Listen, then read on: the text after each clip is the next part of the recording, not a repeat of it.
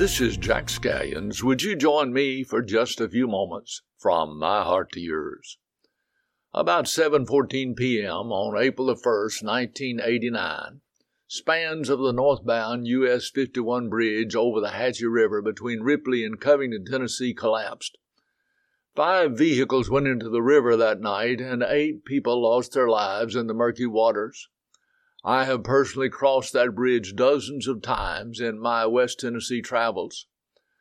I knew at the time, but failed to recount the name of the man who witnessed firsthand that fateful scene. He had left Covington driving home to Ripley.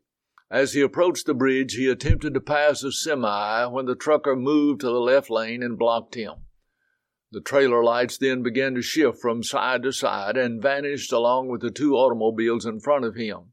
The man came to a screeching halt, and with his headlights to guide him, ran to the edge of a gaping hole in the roadway and looked down into the swollen Hatchie River below. Still in shock, he realized other cars were coming, approaching, and ran toward them frantically, waving his arms and screaming at the top of his voice. The bridge is out! The bridge is out! The bridge is out! In recalling this incident, I was reminded that for 50 plus years now, that is what I have been doing. As the Apostle Paul stated to the Colossian church, I have sought by every method available to me to preach warning at every man and teaching every man in all wisdom that we may present every man perfect in Christ Jesus. All of humanity is on a constant, steady march to the abyss of eternity. The cross of Calvary is the only span that can bring a traveler safely over. Although there are others that may appear secure, they will all crumble and fall. In 1933, there were approximately 2 billion people on the earth. Today, there is just shy of 8 billion. I first heard this little poem some 50 years ago. A hundred thousand souls a day are passing one by one away in Christless guilt and gloom without one ray of hope or light, with future dark as endless night, they're passing to their doom. They're passing, passing fast away, a hundred thousand souls a day in Christless guilt and gloom. O Church of the living Christ, what will you say when in that awful judgment day they charge thee with their doom? Today that poem would have to be revised to read a hundred and sixty thousand souls a day. The mandate of the Great Commission is not a general suggestion. It is only reasonable that we who have been the recipients of the good news of the gospel of Christ would delight in sharing the same with other people. This message has been carried by believers into bustling cities and remote jungles. It has been shared one on one and to great crowds from pulpits. Each believer has an implanted burden to give it to those in his sphere of influence. Today, like no other time in history, we have the tools to get this good news to other people. The Apostle Paul called it a debt and exclaimed, Woe is me if I preach not the gospel. Every generation is charged with that debt to deliver the gospel of Christ's death, his burial, and his resurrection to their generation. I am certain we take that charge far too lightly. I was born December 18, 1942, 14 years after the discovery of penicillin by Alexander Fleming. My parents placed two small children in their graves several years prior to my birth, both under the age of six, both dying from pneumonia. I was told I too had had pneumonia not once but twice as a small child. The difference for me was the miracle drug penicillin. Any sane person today would call the withholding of that miracle drug from humanity cruel, even criminal. Infinitely worse is that we, as redeemed believers, would withhold the good news of the gospel of Christ from others around us.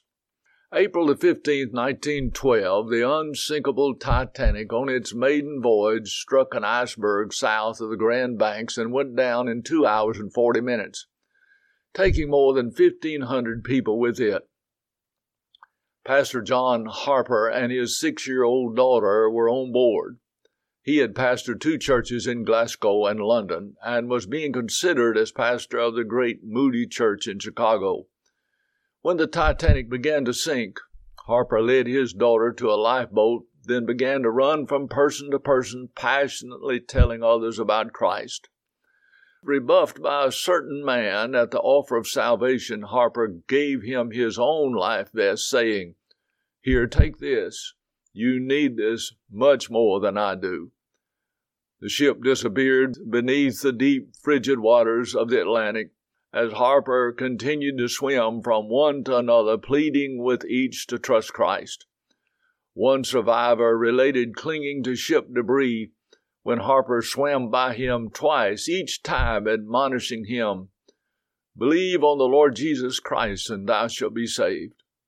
The icy waters of the Atlantic swept him away, but he could hear him above the chaos of the night, going from person to person, crying out, Believe on the Lord Jesus Christ, and thou shalt be saved. He stated, I believe, I was the last convert of John Harper. Someone is listening to me today that has given little thought to their eternal destination. To this one I give you this simple word Believe on the Lord Jesus Christ, and thou shalt be saved. I'm a hundred percent sure that everyone hearing my voice has loved ones or friends who have never received Christ as their personal Savior. Before you pillow your head tonight, warn them of what is ahead. Tell them that God loves them and that Christ died for them. As I look back over my lifetime, I have few regrets, but perhaps the greatest of these would have to be I failed to care enough, to pray enough, to warn enough, or stop all I could from approaching eternity without my Savior. As always, my prayer is that these few minutes from my heart to yours will be exactly what is needed in your life journey, especially as I seek to warn each traveler the bridge is out, the bridge is out. This is Jack Scallions. Thank you for allowing me the opportunity today to share just a few moments from my heart to yours.